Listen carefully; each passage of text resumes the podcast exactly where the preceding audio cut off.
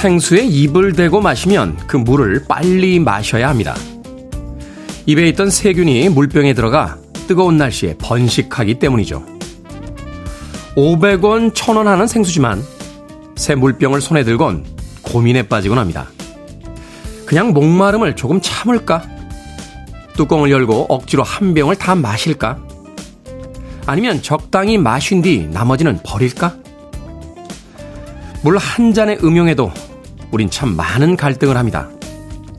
삶이 쉽지 않은 이유이기도 하겠죠. 9월 21일 수요일 김태훈의 프리웨이 시작합니다. 홀 앤 오츠의 You Make My Dreams로 산뜻하게 출발했습니다. 빌보드 kid의 아침 선택 김태훈의 프리웨이 저는 클 태 자 쓰는 테디 김태훈입니다. 1002님, 오늘도 프리웨이를 시작합니다. 5110님, 시원하니 출근하기 좋은 날씨네요. Good morning 테디라고 해 주셨습니다. 출근하기 좋은 날씨인가요? 퇴근하기도 아주 좋은 날씨입니다. 정시에 퇴근하시면 아주 좋은 가을 날씨를 만나실 수 있습니다. 이동호님, 물은 물이고 산은 산이로다. 갑자기요? 오늘도 7시 알람 맞춰놓고 일어났습니다. 인사드립니다. 라고 아침 인사 건네주셨고요. 한동호님, 테디 좋은 아침이에요. 아침, 저녁으로 온도 차이 나네요. 감기 조심하세요. 하셨는데, 한동호님도 감기 조심하십시오. 자, 7356님, 천안 8도입니다. 너무 추워요. 감기 조심하세요. 따뜻한 차 한 잔 생각이 납니다. 라고 하셨는데, 천안은 아침 기온이 8도까지 떨어졌어요. 와. 엄청 춥겠네요. 서울 온도는 제가 정확하게 모르겠습니다만 오늘 아침에 출근하는 저의 피부적 감각으로 느껴보면 한 15도에서 12도 사이에 왔, 12도까지? 12도까지 모르겠어요. 한 15도를 전후해서 왔다 갔다 하고 있지 않나 하는 생각이 드는군요. 감기 조심들 하십시오. 아침, 저녁으로 기온차가 많이 나기 시작했습니다. 자, 오늘도 2시간 동안 여러분들과 즐거운 이야기 또 즐거운 음악들 함께 합니다. 청취자분들의 참여 기다립니다. 문자번호 샵 1061, 짧은 문자 50원, 긴 문자 100원, 콩으로는 무료입니다. 유튜브로도 참여하실 수 있습니다. 여러분은 지금 KBS 2라디오, 김태훈의 프리웨이 함께하고 계십니다. KBS 2라디오, yeah, 김태훈의 프리웨이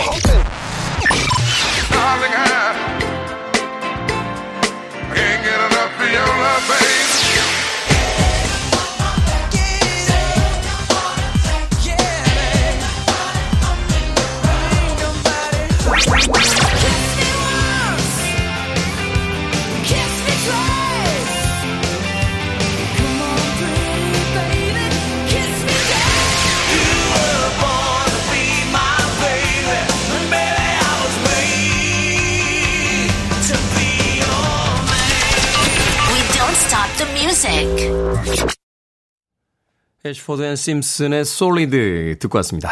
2915님, 테디 어제 회식하고요. 오늘 후배 자동차 얻어타고 있습니다. 옆집 방송 틀어놓고 있길래 테디 방송 들으라고 슬며시 채널 돌려놨습니다. 저 잘한 거 맞죠? 라고 하셨습니다. 아주 잘하셨습니다. 오신 김에 눌러 앉혀야죠. 예, 카스테라와 아메리카노 두 잔 모바일 쿠폰 보내드리겠습니다. 봐. 방송을 바꾸니까 카스테라와 커피도 생기잖아? 하면서 그냥 눌러 앉혀주시길 바라겠습니다. 후배분, 옆집 방송 틀어놓고 계셨다. 옆집은 원래 사람이 많습니다. 사람이 부적부적거리는 데 가시면 대접을 잘 못 받습니다. 예, 그 옆집에 오시면 아주 대접을 잘해드립니다. 이구, 이런님. 자, 현상봉님, 테디 반갑습니다. 길거리 떨어진 은행들 피해 다니느라 눈이 돌아갈 지경입니다. 점프도 해야 되고 아침 운동 단단히 하는 것 같네요. 라고 하셨습니다.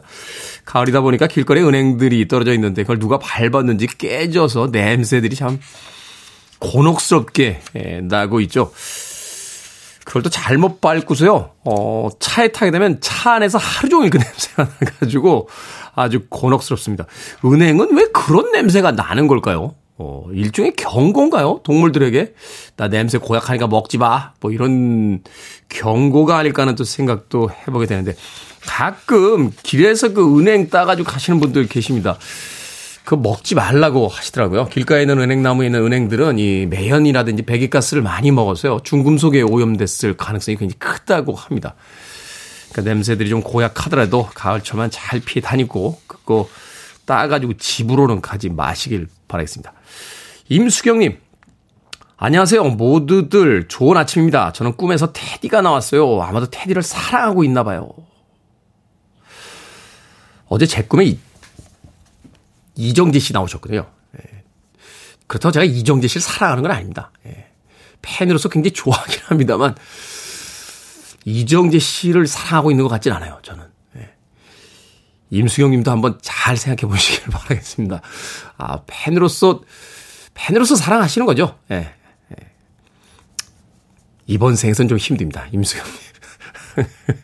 꿈에서 나왔다고요? 어떤 역할로 나왔는지 굉장히 궁금한데요. 악역이었습니까? 아니면 정의의, 정의의 기사 같은 아주 멋진 캐릭터였습니까? 아, 궁금합니다. 임수경 님. 8482님, 화요일 밤에 여자 풋살을 하고 있습니다. 미니게임에서 3대2로 이겼는데 두 골을 넣은 건지 해트트릭을 했는지 힘들어서 기억이 안 납니다. 두 골 넣으셨어요. 두 골. 예. 해트트릭을 했으면 기억이 안 날 수가 없습니다. 예. 주변에서 난리가 났을 거거든요. 예. 손흥민 선수 세 골 넣고서는 딱 와서 그러잖아요. 세 골이다? 이렇게 하면서 이제 손가락으로 자기가 분명히가 분명하게 알려주잖아요. 어, 세 골이다? 모를 수가 없습니다. 8482님. 두 골 넣으셨네요. 3대2. 그래도 두 골 넣으셨으면 동점골일까요? 아니면은 역전 승을 이끈 승리의 골이었을까요? 그건 또 궁금하네요. 8482님. 여자 풋살 하고 계시다고 하셨는데. 최근에 이 아파트 단지라든지 동네에서 여자 풋살 하시는 분들이 꽤 많더라고요. 건강에 좋은 운동이긴 합니다만 부상의 위험도 있으니까 조심하시길 바라겠습니다. 자, 시유어게이님의 신청곡을 합니다. LMNT, 줄리엣.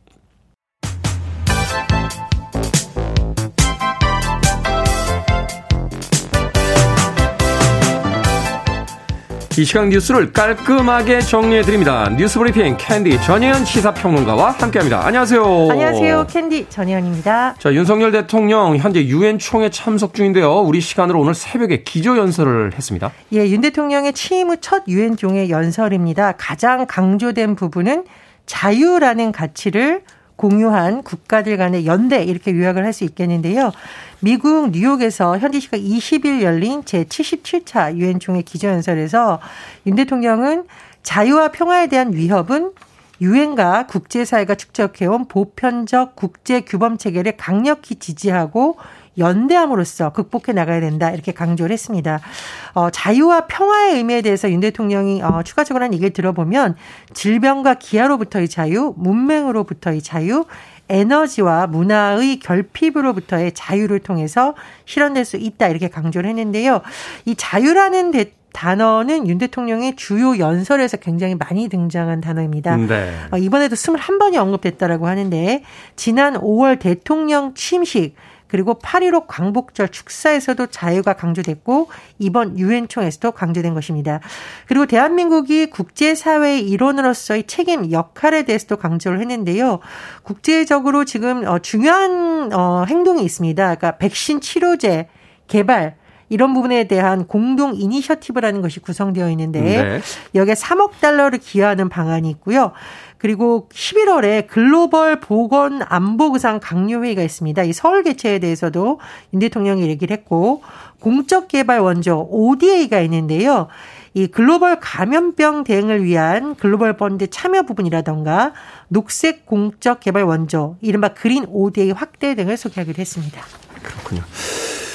이 기조연설이 이제 새로운 정부의 어떤 정책 방향이다 이렇게 또 생각을 해볼 수 있겠군요. 자, 대정부 질문에서 한덕수 국무총리 영빈관 신축 예산 배정을 몰랐다라고 답변을 했습니다. 신문을 보고 알았다라고 대답을 했는데 국민의힘에서도 코미디 같은 일이다 하는 반응이 나왔습니다. 예, 한덕수 총리가 19일 영빈관 예산에 대해서 전 몰랐고 신문을 보고 알았다고 답을 했었는데 그리고 이게 총리에게 보고하지 않고 878억 원이 넘는 예산이 편성됐다는 얘기냐 또 다른 논란이 제기된 바 있습니다. 그리고 이 발언에 대해서 어제 국민의힘 의원들도 쓴소리를 했는데요. 이 정무위 전체 회의에서 송석준 국민의힘 의원이 어떻게 총리가 영빈관 신축 예산을 몰랐다고 할 수가 있느냐라는 취지로 비판을 했어요.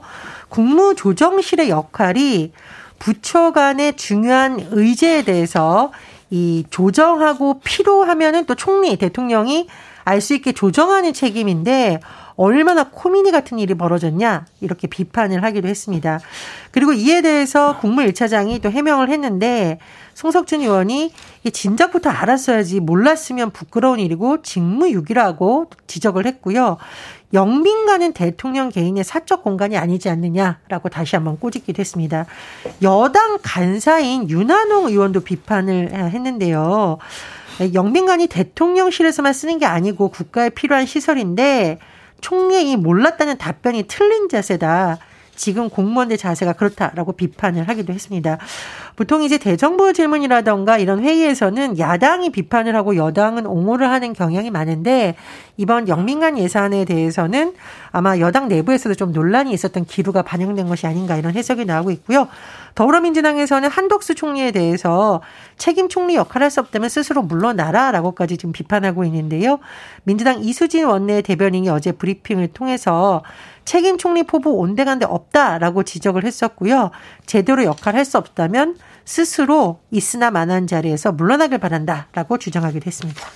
800억이 넘는 예산을 배정하고 또 이 800억이라는 예산을 배정하기 위해서 조사라든지 여러 가지 어떤 그렇습니다. 활동들을 했을 텐데 그 과정에서 전혀 몰랐다는 이야기가 되는 거죠. 청와대의 일부 수석도 몰랐다 이런 언론 보도가 나오면서 기획, 정무, 소통 이런 부분을 청와대가 좀 짚어봐야 된다라는 지적 나오고 있습니다. 자, 정부가 한국형 녹색 분류 체계에 원전을 포함시켰습니다. 원전은 친환경이다라고 이제 공식화한 의미라고요? 예, 정부가 원자력 발전을 친환경으로 규정하는 방안을 공식 발표했습니다. 아, 원전을 K 텍소노미에 포함시키는 안을 공개한 건데요. 이 텍소노미 지난 대선에서 토론회 과정에서 또 등장을 해서 많은 관심을 끌었는데 K 텍소노미라는 것은 한국형의 녹색 분류 체계라는 겁니다. 쉽게 말하면 어떤 경제 활동이 친환경적이냐 이것을 국가 차원에서 기준을 마련해 준 것이죠. 이 안에 이번에 원자력이 들어간 것입니다. 어, 이렇게 녹색 경제 활동으로 분류가 되면은요, 녹색 채권을 비롯한 여러 가지 분야의 금융 혜택들 받을 수 있고, 그리고 국민연금을 비롯해서 금융기관이 투자할 때 뭐 유해 시설이라던가 이런 데 투자하진 않잖아요. 그렇죠. 보통 그 기준이 있는데 이런 투자 지침에 있어서도 녹색 경제 활동이냐 아니냐의 기준이 들어간 경우가 많습니다. 굉장히 중요한 것이라고 볼 수 있고요. 어, 그런데 이 부분에 대해서 환경단체가 굉장히 지금 비판을 하고 있는 상황입니다. 에너지 전환 아. 포럼에서 논평이 나왔는데 이게 국제적 수준에 부합하지 못하는 기준이다라고 비판을 했고요.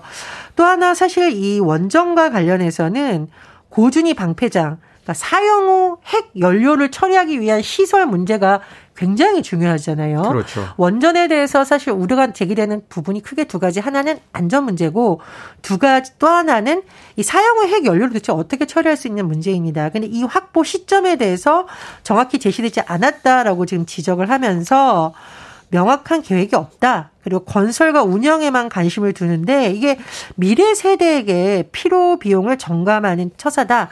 이렇게 또 환경단체에서 비판을 하기도 했습니다. 국제기후환경단체인 그린피스도 입장문을 냈어요. 어, 뭐라고 했느냐. 원전은 지속 가능한 녹색 기술이 아니다라고 주장을 했고요.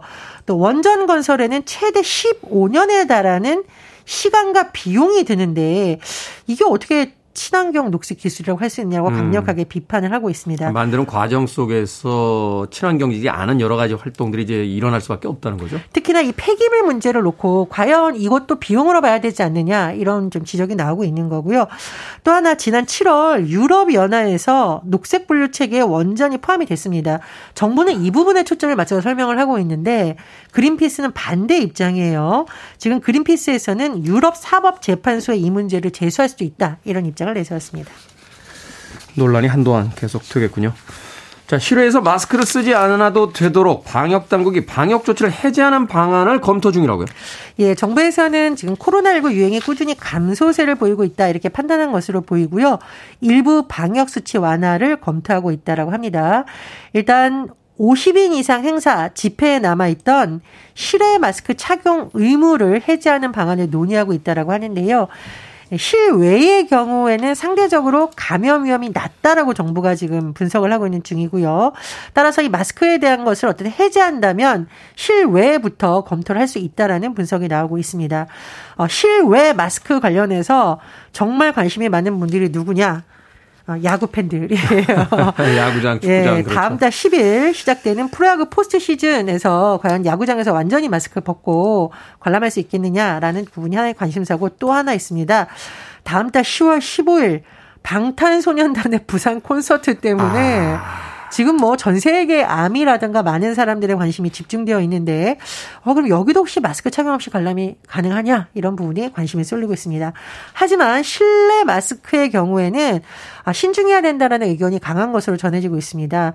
어, 그런데 이제 영유아들이 이제 마스크 착용하면서 뭐 정서 문제, 음. 언어 문제, 사회적 발달에 있어서 혹시나 부작용이 있을 수 있지 않냐 이런 지적이 나온다고 해요. 그래서 너무 어린 아이들이 2년 동안 써와 버릇해서요. 부모님들이 그 마스크를 벗기면 오히려 불안해서 울어요. 그렇습니다. 그리고 대면 접촉이 제한되는 부분이라든가 여러 가지가 있을 텐데 어, 이 부분에 대해서 정부는 일부 완화 가능성을 검토하고 있지만 그래도 이제 실내 마스크는 실외 마스크에 비해서 더 엄격한 기준이 적용될 것으로 보입니다.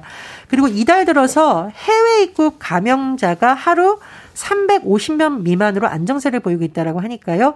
입국 후 PCR 검사 의무도 해제될 가능성이 거론되고 있는 상황입니다. 그렇군요. 코로나 참 2년일 넘게 우리를 괴롭히고 있습니다. 자, 오늘 시사 엉뚱 퀴즈 어떤 문제입니까? 예, 실외 마스크 해제 검토하고 있다는 소식 전해드렸습니다. 실외 하면은, 실례합니다. 제가 흉내 잘 내면 되겠네요. 배우 김혜경 씨의 유행어가 생각이 납니다. 여기서 오늘의 시사 엉뚱 퀴즈. 배우 김혜경 씨는요, 인기 1일 드라마 서울 이것에 출연했습니다. 여기서 실례합니다. 라는 대사가 크게 유행이 됐었죠. 그렇죠. 서울 이것은요, 설렁탕 집을 배경으로 서민들의 삶을 그린 드라마인데 이건 무엇일까요? 설렁탕을 뜨겁게 담아 먹는 그릇입니다. 1번 꽈배기, 2번 뚝배기, 3번 나이배기, 4번 진또배기. 정답 아시는 분들은 지금 보내주시면 됩니다. 재미는 오답 포함해서 모두 10분에게 아메리카노 쿠폰 보내드리겠습니다. 배우 김혜경 씨는 일일 드라마 서울 이것에 출연해 실례합니다. 라는 대사를 유행시켰습니다. 서울 이것은 설렁탕집을 배경으로 서민들의 삶을 그린 드라마인데요. 이것은 무엇일까요? 설렁탕을 뜨겁게 담아먹는 그릇이죠. 1. 꽈배기 2. 뚝배기 3. 나이배기 4. 진또배기 되겠습니다. 문자번호 샵 1061 짧은 문자 50원 긴 문자 100원 콩으로는 무료입니다. 뉴스 브리핑 전희연 시사평론가와 함께했습니다. 고맙습니다. 감사합니다.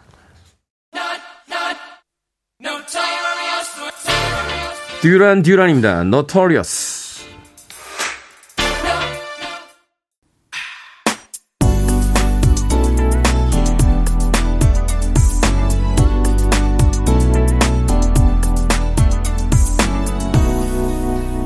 김태훈의 Freeway. 목소리가 아주 굵은 남성 아티스트죠. 베리 화이트의 Can't Get Enough of Your Love, Babe 듣고 왔습니다. 자, 오늘의 시사 엉뚱 퀴즈. 실례합니다. 이런 대사를 유행시킨 인기 드라마 서울 무엇은 무엇이었을까요? 정답은 2번 뚝배기였습니다. 서울 뚝배기. 네.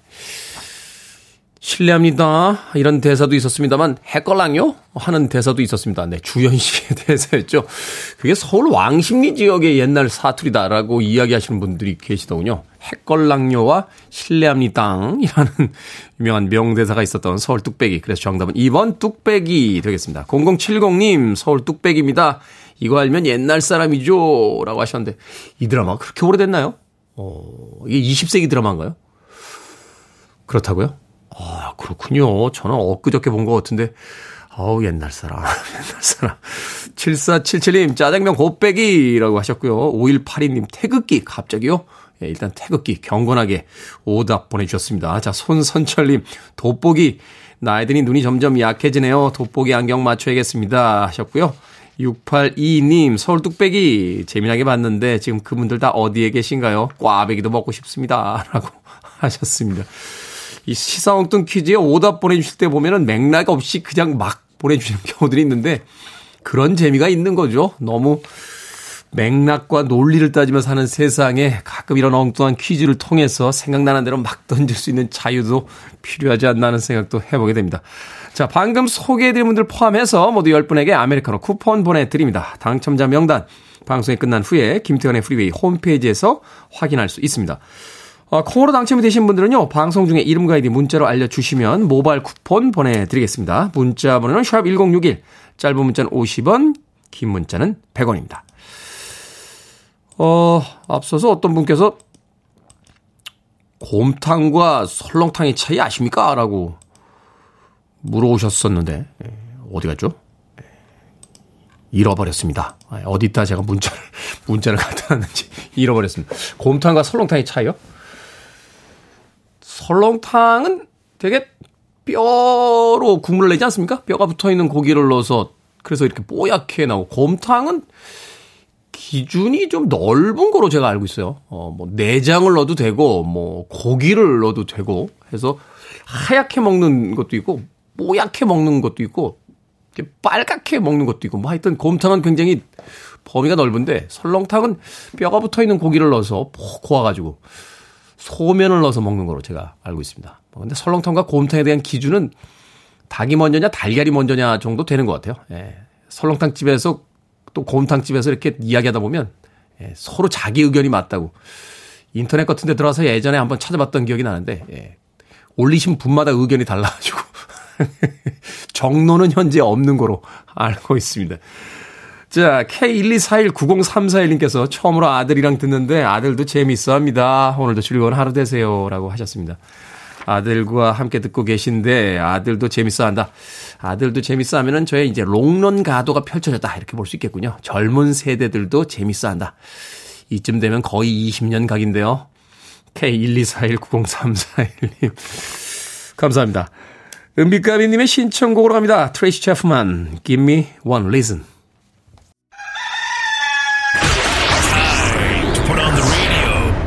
김태훈의 프리웨이 Are you ready?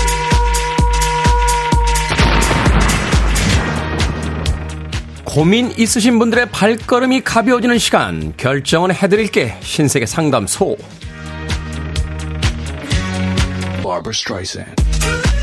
조영남님, 저희 대표님께서 통통배를 석 대 갖고 계신데요. 저보고 배 조종 면허를 따라고 하십니다. 면허를 취득할 수 있게 잘 가르쳐 주신다면서요.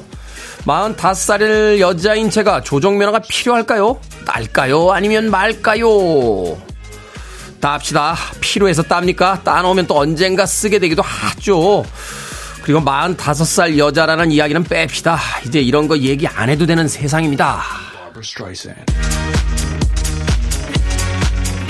김다운님, 물만 먹어도 살이 찌는데 굶을까요? 아니면 시리얼이라도 먹고 다닐까요? 시리얼이라도 먹고 다닙시다. 살 빼는 거지 단식 투쟁은 아니니까요. 근데 물만 드셔도 살이 찐다고요? 에이.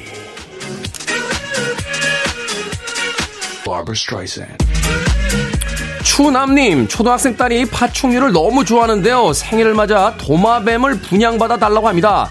저희 부부는 모두 파충류를 끔찍하게 싫어하는데 분양을 받아줄까요? 아니면 말릴까요?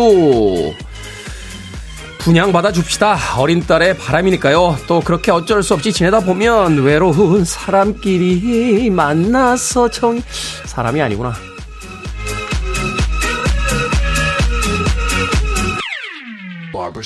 8934님, 사이 좋은 모자 관계였는데 요즘 고2 아들이랑 사이가 안 좋습니다. 짜증이 늘면서 저랑 자주 다퉈서 말 거는 게 조심스러워요. 계속 이렇게 조심스럽게 대할까요? 아니면 예전처럼 편하게 말을 걸까요? 조심스럽게 대해주세요. 어머니, 아드님 사춘기예요.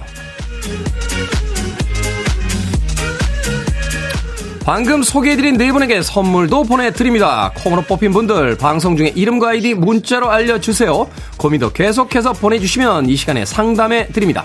문자번호 샵 1061, 짧은 문자 50원, 긴 문자 100원, 콩으로는 무료입니다. 본조비입니다. Born to be my baby.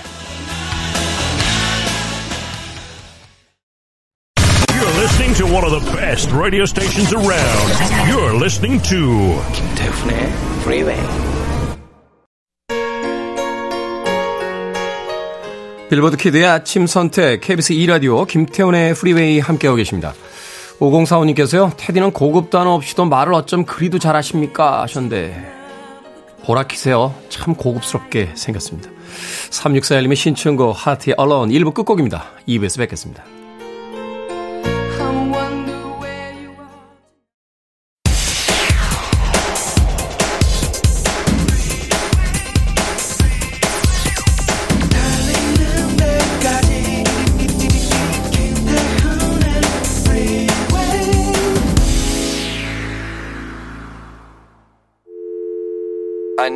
Arms around me. I need to feel your touch.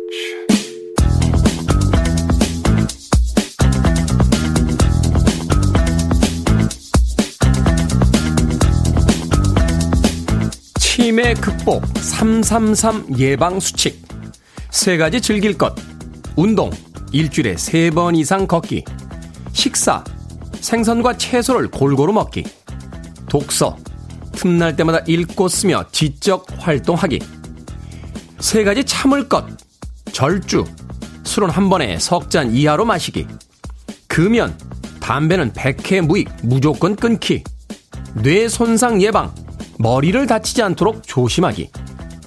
세 가지 챙길 것. 건강검진, 혈압, 혈당, 콜레스테롤은 정기적으로 체크하기. 소통, 가족, 친구랑 자주 연락하고 만나기. 치매 조기 발견. 매년 보건소에서 치매 조기 검진 받기.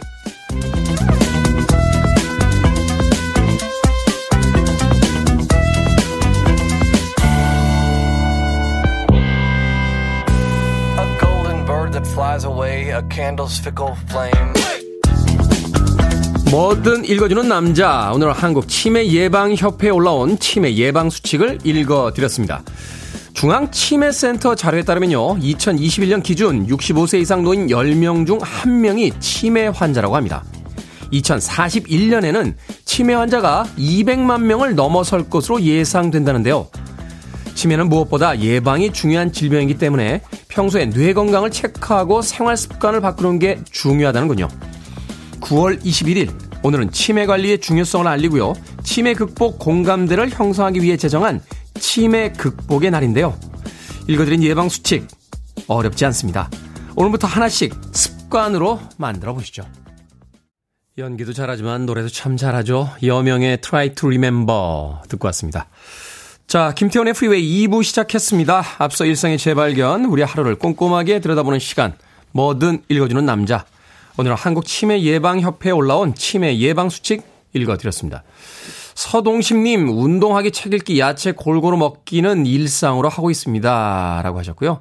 이은희님, 치매 예방, 틀린 그림 찾기 자주 하고 있어요. 라고 하셨습니다. 스마트폰에 그 게임 어플로도 있죠. 틀린 그림 찾기. 재밌습니다. 저도 가끔 합니다. 김현숙님, 테디 완전 공감되는 글이네요. 치매 예방 치료 습관으로 잘 살아야겠습니다. 라고 하셨고요. 최홍주님, 치매 얘기 나오는데 치맥 떠올렸습니다. 라고 하셨는데. 그 정도의 순발력과 기발하면, 음, 괜찮으실 것 같습니다. 이제 100세 시대를 살아야 된다라는 이야기를 하더군요. 100세 시대를 살게 되면, 이 치매와 암은 음, 평생 동안 피할 수 없는 한 번은 거쳐야 되는 그런 일이 될 거다라는 의사들의 이야기가 있었습니다. 운동이 제일 좋다라고 그래요. 어, 어떤 치료를 받더라도 몸에 근육이 많으면 그 치료받는 기간을 잘 견뎌낼 수 있다라고 하고요. 또 운동이 또 치매도 예방이 된다라고 하니까 틈틈이 운동하고 또 책 읽고 식사도 좋은 거로 하시길 바라겠습니다. 슬프잖아요. 어, 우리가 사랑했던 행복했던 많은 것들을 잊어버리게 된다는 것. 그래서 치매라는 질병이 참 슬픈 병이 아닌가 하는 생각이 듭니다. 미리미리 잘 예방해서 어, 사랑했던 모든 것들을 오래오래 기억할 수 있었으면 좋겠습니다. 자, 뭐든 읽어주는 남자 여러분 주변에 의미 있는 문구라면 뭐든지 읽어드리겠습니다. 김태훈의 프리웨이 검색하고 들어오셔서 홈페이지 게시판 사용하시면 됩니다. 말머리 뭐든 달아서 문자로도 참여 가능하고요. 문자 번호 샵1061, 짧은 문자 50원, 긴 문자 100원, 콩으로는 무료입니다. 채택되신 분들에게 촉촉한 카스테라와 아메리카노 두 잔 모바일 쿠폰 보내드리겠습니다. Need it, I'm desperate for it. Okay, let's do it. 김태훈의 Freeway. 두 곡의 한 곡처럼 이어지는 시간이었죠. 바비 브라운의 Humping Around 그리고 이어진 TLC의 What About Your Friends까지 두 곡의 음악 이어서 들려드렸습니다. 2476님, 테디, 출첵교 아침으로 호박두부 버섯탕을 먹고 있습니다. 호박 두부 버섯찌개는 알겠는데, 탕. 예. 탕이나 찌개나 비슷한 건가요? 아니잖아요. 설렁탕. 예. 갈비탕. 이거하고 찌개는 좀 다른 건데. 호박 두부 버섯탕. 잘 상상이 안 가는데요. 어, 그렇군요. 호박, 두부, 버섯탕이라는 것도 있었군요. 어, 하긴 뭐 우리나라 음식이야 뭐 재료가 들어간 대로 이름을 붙이니까 호박과 두부와 버섯이 들어가 있으면 호박, 두부, 버섯탕. 그래도 잘 상상은 안 됩니다. 예, 저는 먹어본 적이 없어요. 어, 여러분들은 먹어본 적이 있으신지 잘 모르겠네요. 예. 2476님. 박종대님, 오늘은 날씨가 좋아 자동차 두고 광안리 해변을 걸어서 출근합니다. 가을을 느끼기에 너무 좋은 날씨입니다. 멋진데요? 집에서 회사까지 가는데 광안리 해변을 걸어서 갈 수 있다면 그 아침 풍경 굉장히 멋있는데요. 예. 걸어서 출근할 수 있다는 거 참 좋은 거 아닙니까? 집에서 회사까지 아침에 터덜 터덜 걸으면서 어, 출근할 수 있다. 음. 대중교통 수단을 이용해서 많은 사람들에게 좀 부대끼면서 이렇게 아침부터 힘이 빠지는 경우들이 있는데 그렇게 여유 있게 걸어서 출근할 수 있다면 참 행복하겠다 하는 생각 해보게 되네요. 더군다나 그 출근길이 광안리 해변이다라고 하면 박종대님 아, 2662님, 오늘부터 오랜 시간 준비한 회사 전시회를 3일 동안 진행합니다. 코로나 기간 동안 대면 행사 중지해서 3년 만에 행사를 하게 됐어요. 준비가 부족하진 않았을지 초조하고 걱정이 되는데 무탈하게 성공적으로 잘 치르라고 테디가 응원해 주세요 하셨습니다. 3년 만에 행사니까 많은 분들이 그 행사에 대한 기대로 어, 이미 즐거워하고 계실 거예요. 2662님 준비 잘 하시고 행사 잘 치르시길 바라겠습니다. 아, K124190349님. 안녕하세요, 캐디님. 오늘 한 달 동안 해외 출장합니다. 한 달 동안 우리 이쁜 지혜를 못 봐서 너무 속상하고 마음이 아픕니다. 여보, 금방 갔다 올 테니까 몸 건강히 잘 있어. 오늘 몇 달 동안 준비한 세미나 잘 될 거예요. 준비하느라 고생 너무 많았어요.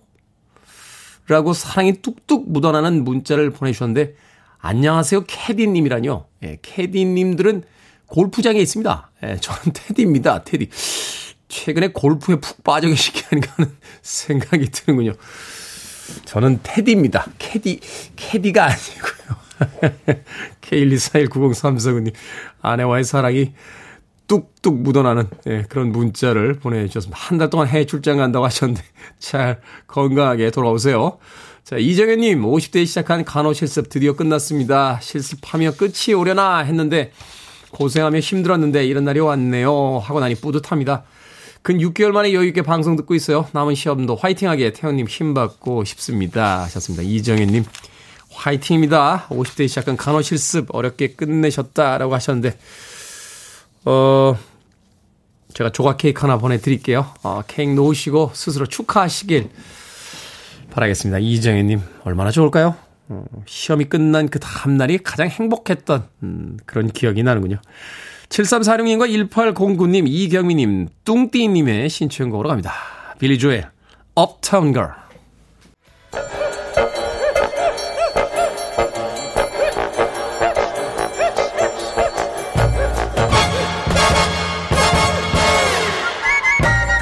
온라인 세상 속 촌철살인 해악과 위트가 돋보이는 댓글들을 골라봤습니다. 댓글로 본 세상.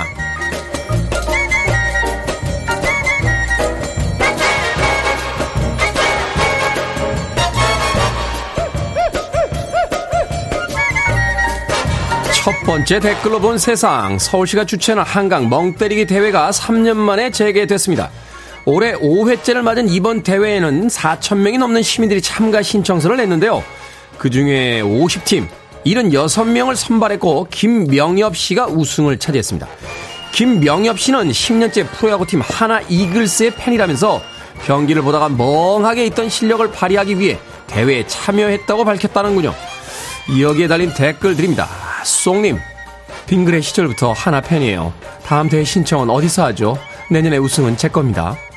클래식님, 가끔 멍하게 있는 시간도 필요하긴 해요. 쉴 틈 없이 핸드폰만 쳐다보면 뇌가 쉴 시간이 없으니까요. 이제는 이런 대회가 필요한 시대를 살아가고 있군요. 이런 건 어떨까요? 매주 일요일 하루는 전국의 휴대폰 불통데이. 모든 통신사가 전파를 차단하는 거죠. 안 되겠다. 콩으로 김태훈의 프리웨이 들어야 하는데.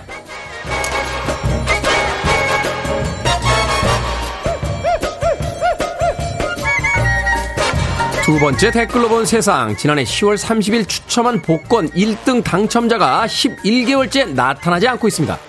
당첨자는 경기 의왕시에서 이 복권을 구입했다는데요. 당첨금은 약 23억 7천만 원으로 10월 31일 지급기한이 만료되면 당첨금은 복권 기금으로 귀속돼 공익사업에 사용된다고 하는군요.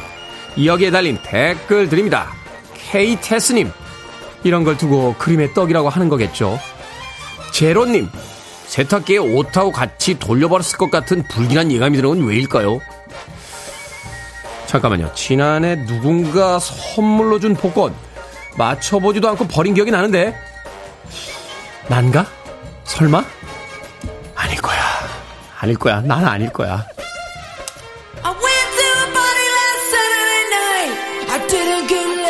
아니겠죠? 네, 리타 포드입니다. Kiss Me Deadly.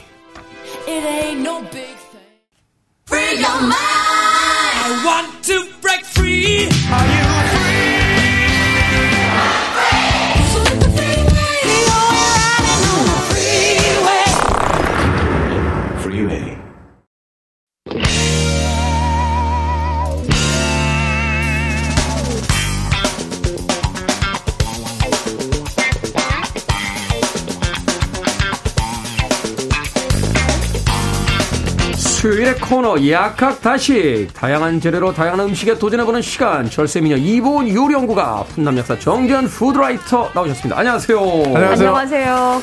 오늘 음악 나가는 동안 요리 얘기를 이미 다 끝냈습니다. 네. 오늘의 요리 재료 양송이 버섯입니다. 양송이 버섯. 음, 음. 버섯 참 맛있죠. 맛있죠. 송이 버섯. 네. 가을이 되면 이제 자연산 송이 그쵸. 이런 나오죠. 뭐 축제도 벌어지고 막 이렇게 음, 음. 나오는데 송이 버섯과 양송이는 어떤 관계입니까? 엄밀히 얘기하면 관계가 전혀 없습니다. 네? 전혀, 없어요? 네, 형제지간도 아니고 자매지간도 아닙니다. 우리가 양, 양, 우리가 양송이 먹을 때는 네. 야, 자연산 송이는 못 먹지만 우리가 양송이 먹자. 이러면서 먹는데 아무 관계가 없어요? 전혀 없습니다. 왜냐하면 이 송이버섯을 연상시킨다고 붙여진 이름이 바로 양송이버섯이에요. 아. 우리가 새송이버섯이 그러면 그러면 송이버섯하고 비슷하니까 그러면 그거는 또 같은가? 그건 아니에요. 그거는 큰 느타리버섯이라고 부르는데 이름을 새송이버섯이라고 붙여진 거거든요. 그냥 이름만. 마찬가지로 이 양송이버섯도 송이버섯과 비슷하지만 연관성이 전혀 없는 그냥 양송이라고 붙여집니다. 아. 이제 아셨어요? 실망이에요. 실망이에요. 우리나라에서 가장 많이 쓰이는 향신채 양념이 바로 마늘이죠. 음. 서양에서는 이 마늘처럼 인식돼서 모든 요리에 다 들어가는 게 바로 이 양송이 버섯입니다. 그렇군요. 이 양송이 버섯은 굉장히 향이 좋고 풍미가 좋을 뿐만 아니라 그 뭐랄까요 요리를 하게 되면 다른 재료까지 풍미를 확 끌어올려주는 그런 역할을 하거든요. 음, 네. 그래서 마늘과 같은 존재이기도 합니다. 근데 우리가 양송이 버섯 가만히 보면 하얀색도 있고 갈색도 있잖아요. 그렇죠. 이게 어떤 차이가 있을까요? 색깔의 차이인 것 같죠? 태닝을 더 많이 해서. 워낙 이 양송이 버섯의 그 처음은 시초는 갈색 버섯입니다. 갈색. 네. 근데 요게 이제 우리가 균사를 통해서 발전을 시켜서 마련 어, 아. 마련을 한 게 양송이 버섯의 하얀색인데요. 이 갈색이 굉장히 일단은 그 갑부 부위가 크고요. 네. 단단하고 그다음에 향이 좋고 그다음에 식감이 굉장히 좋습니다. 음. 그래서 일반적으로 서양에서는 양송이 버섯 쓴다 그러면 다 이 갈색 버섯 쓰는데 갈색 우리나라는 유난히 갈색 버섯보다는 흰색 버섯을 선호하죠. 왜냐하면 계란, 도 그렇고 좋아하시잖아요. 네. 진미채도 그래서 왜 일부러 그렇죠. 흰색으로 탈색을 시켜가지고 네. 네. 꼭 그렇게 안 해도 된다. 된다고 하는 건데. 향과 맛을 원해서는 갈색 버섯을 추천합니다. 아, 갈색 네. 원래 이제 양송이 버섯 같은 경우에는 요게 이제 양식 그 인공 재배가 가장 빠르게 된 그런 버섯 중에 음. 하나예요. 음, 네. 물론 이제 저기 동양에서 이제 표고버섯 같은 게 더 먼저 인공 재배가 됐는데 네. 요거는 17세기에 프랑스에서 인공 재배 성공을 해 가지고요. 아, 그래요? 오. 원래는 이제 파리에 이제 저 굴 팠던 데 있죠. 네네. 광산 같은 광산 거. 네. 거기에 이제 그 굴에 햇빛 안 들고 하니까 거기에서 음. 재배를 했었어요. 그래서 이게 해외에 알려진 별칭 중에 하나는 뭐냐면 음. 이제 파리의 버섯. 파리에서 많이 났다고 그래가지고. 네. 네. 근데 요새는 파리에서 거의 생산은 안 돼요. 그렇죠. 네. 음. 말이 땅값이 네. 얼마인데 버섯 생산하고 있겠어요 지금. 그래도 전 세계적으로 네. 가장 많이 재배가 되는 버섯이야. 버섯은 음, 사실은 음. 수십 종밖에 재배가 안 되고 나머지는 다 자연에서 채취를 해야 되거든요. 네. 송이버섯처럼. 근데 양송이는 이거는 재배에 성공한 그런 버섯이고 제일 아쉬운 게 이제 뭐냐면 이름에 이거를 송이라는 걸 붙이다 보니까 네. 음. 원래 이제 자연산 그 송이 같은 경우에는 갓이 이렇게 벌어지지 않은 거를 1등급으로 보죠. 1등급으로 생각을 하고 이제 거기다 비싼 값을 주거든요. 그갓 벌어지면 네. 양양분들은 퍼드레기 뭐 이렇게 부르더라고요. 그렇죠. 네. 근데 양송이는 갓이 펼쳐져 가지고 크다랗게 한 10에서 15cm 정도 됐을 때가 맛은 더 좋아요. 아, 그래요? 그 버섯이 뭐냐면 해외에서 이제 포르토벨로라고 하는 고 버섯이에요. 아. 가끔 이렇게 여행하다 보면 크다란 버섯에다 이렇게 속 다 파내가지고 거기다 네네네네. 어, 뭐 채워 넣기도 하고. 그렇죠. 근데 햄버거에 이제 그 버섯을 넣어서 이제 주는 그런 경우 있잖아요. 그 네. 포르토벨로 버섯이 사실은 양송이가 가시 벌어지면서 색깔도 갈색으로 이렇게 되면서 아. 네, 맛하고 향이 훨씬 더 진해지죠. 그러니까 버섯마다의 네. 어떤 그 맛과 향이 네. 나는 그 시기가 다르니까 우리가 너무 자연산 송이를 그냥 기준점으로 잡아서 그렇죠. 이렇게 봐서는 네. 안 된다. 네, 맞아요. 네.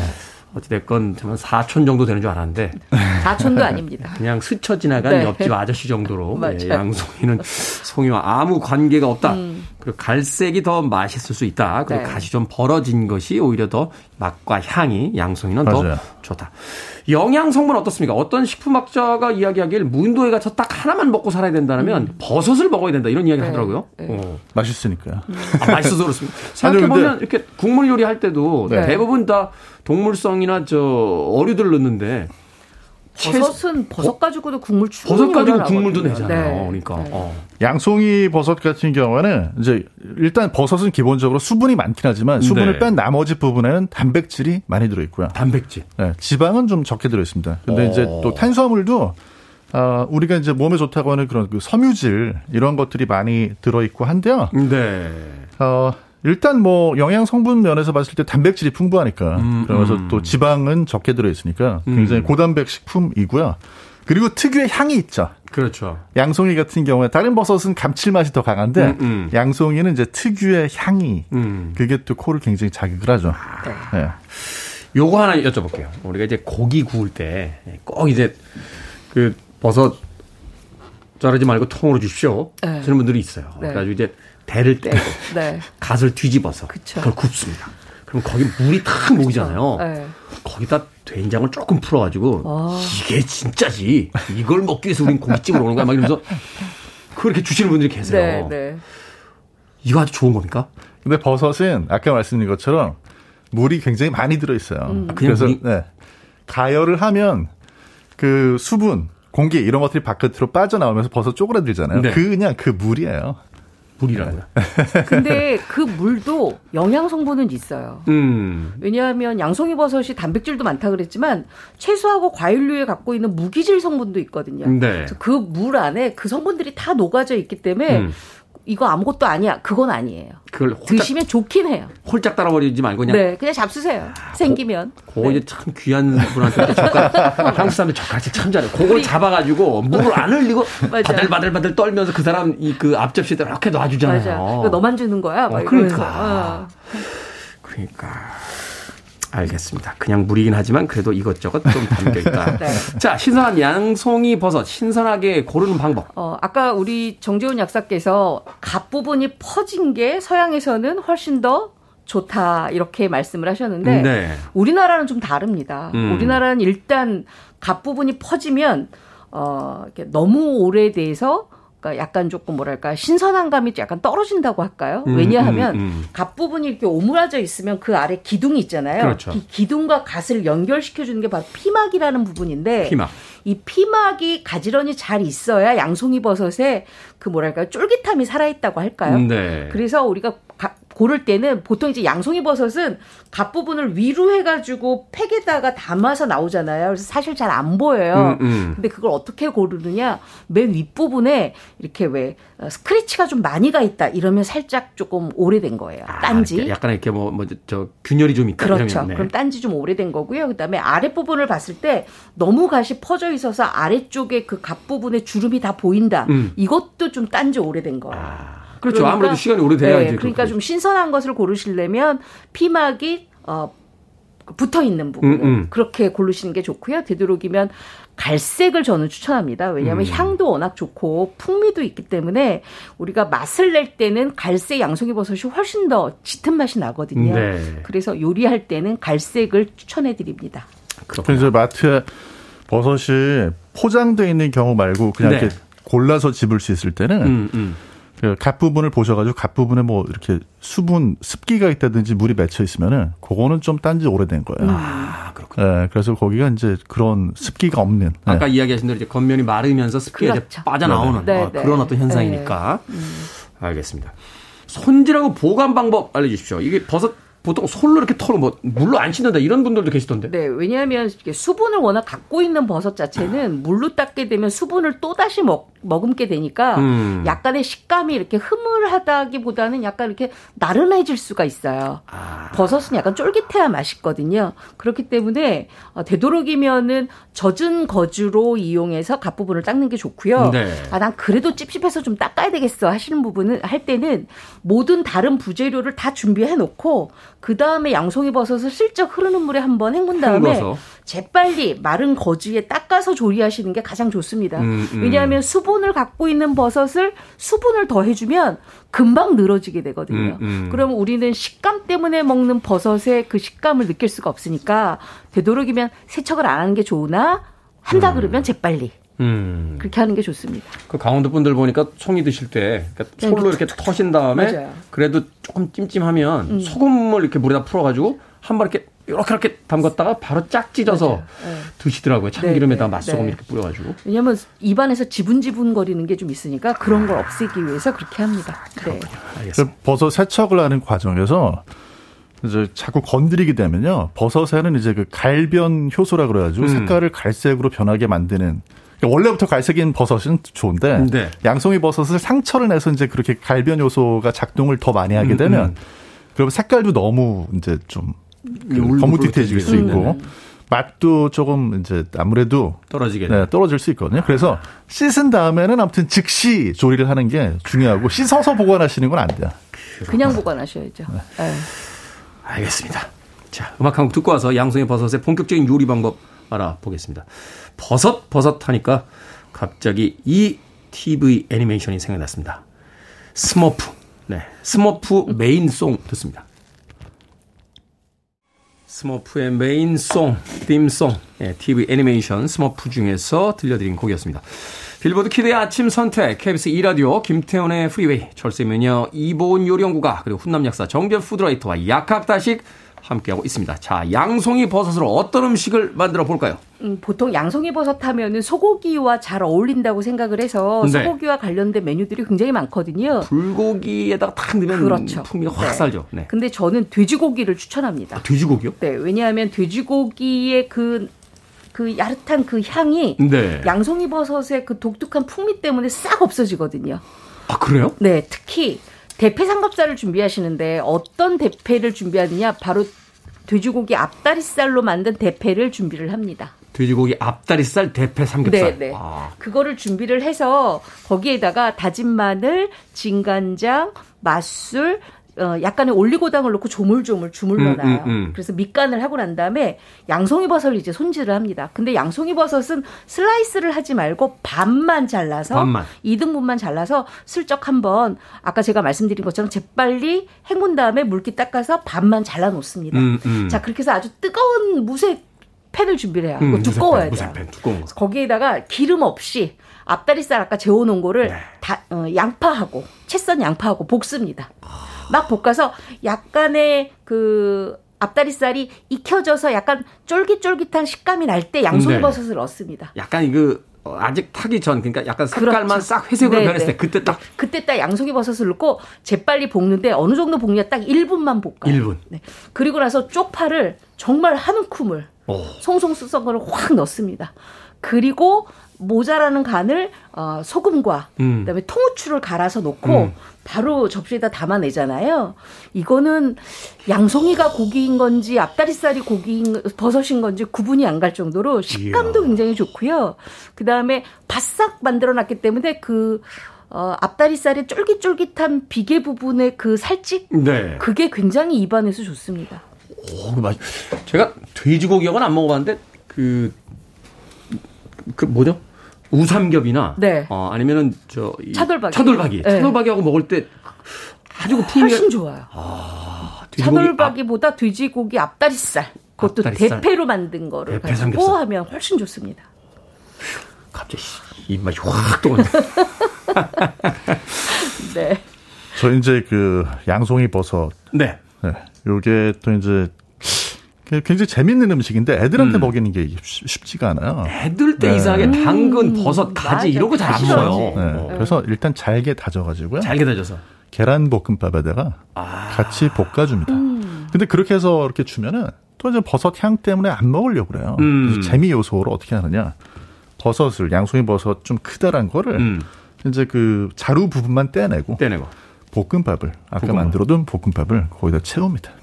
아 가세다가 네. 어, 어. 이게 사실은 아, 가세, 다가 네, 속을 채운 양송이 버섯이라고 하는 요리고요. 네. 프랑스의 천재 요리사 있어요. 에스코피아라고. 네. 그분 거를 저희 경기 남부에서 가지고 왔습니다. 아. 음. 뭐 재밌네요. 애들 네. 입장에서는 재밌고 굉장히 이뻐요. 음. 네. 저거는 이제 그 아마 프리웨이 인별에 가보시면은 지금 사진 올라가 있을 텐데. 버섯 안 먹어? 그럼 엄마 먹는다. 그러면서 하나씩. 하나씩.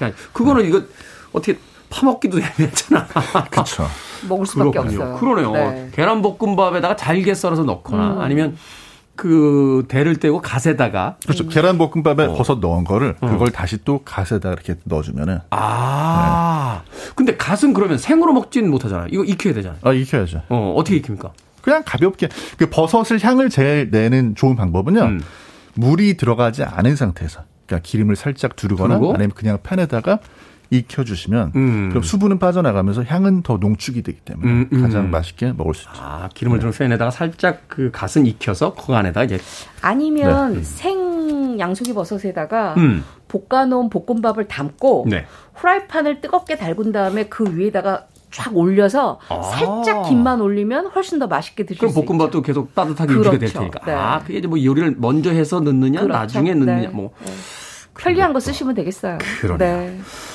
자, 어쩌다 사람들을 초대했습니다. 근사한 요리를 대접하고 싶을 때 구하기 쉬운 양송이로 뭔가 좀 괜찮은 요리, 네. 우리가 못 봤던 요리 이런 걸 만든다면 네. 어떤 걸 만들어 볼 수 있을까요? 손님을 많이 초대했을 때 대부분 하는 게 핑거푸드잖아요. 핑거푸드. 이 양송이 버섯으로 핑거푸드를 만들 수가 있는데 아까 우리 정지훈 약사 얘기한 것처럼 갓 부분만 준비를 하세요. 위에 기둥은 따고 네. 그러고 나서 그 기둥은 모았다가 나중에 국물 내는데 쓰시면 되고요.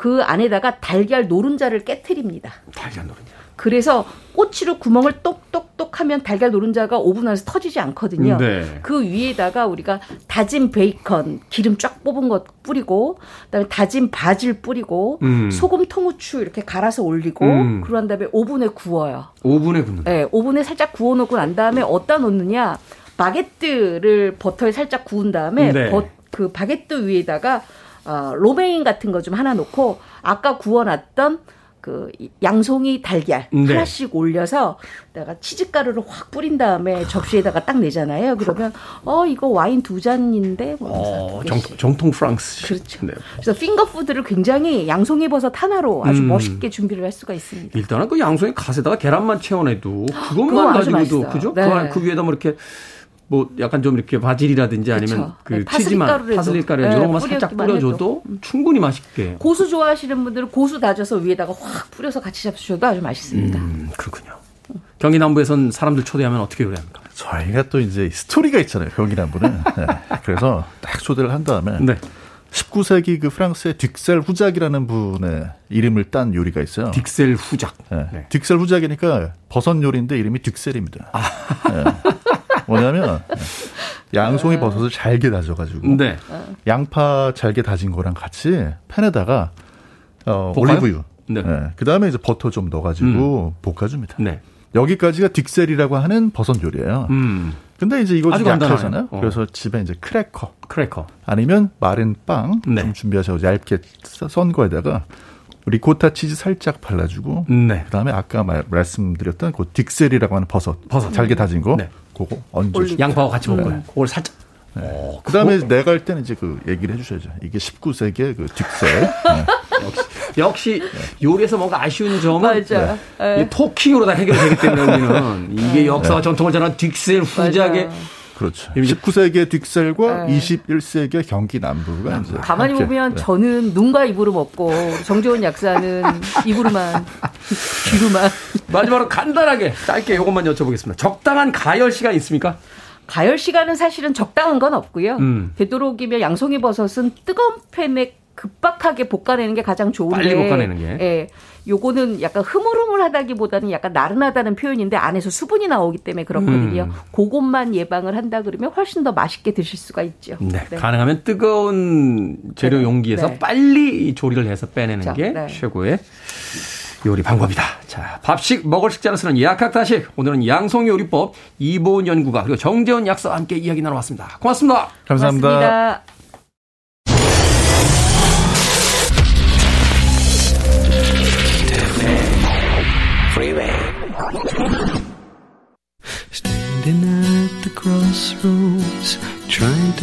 KBS 이라디오 김태훈의 프리베이 오늘 방송 여기까지입니다. 오늘 끝곡은 허정범님께서 신청하신 에릭 클랩튼의 Let It Grow 듣습니다. 편안한 하루 보내십시오. 전 내일 아침 7시에 돌아오겠습니다. 고맙습니다.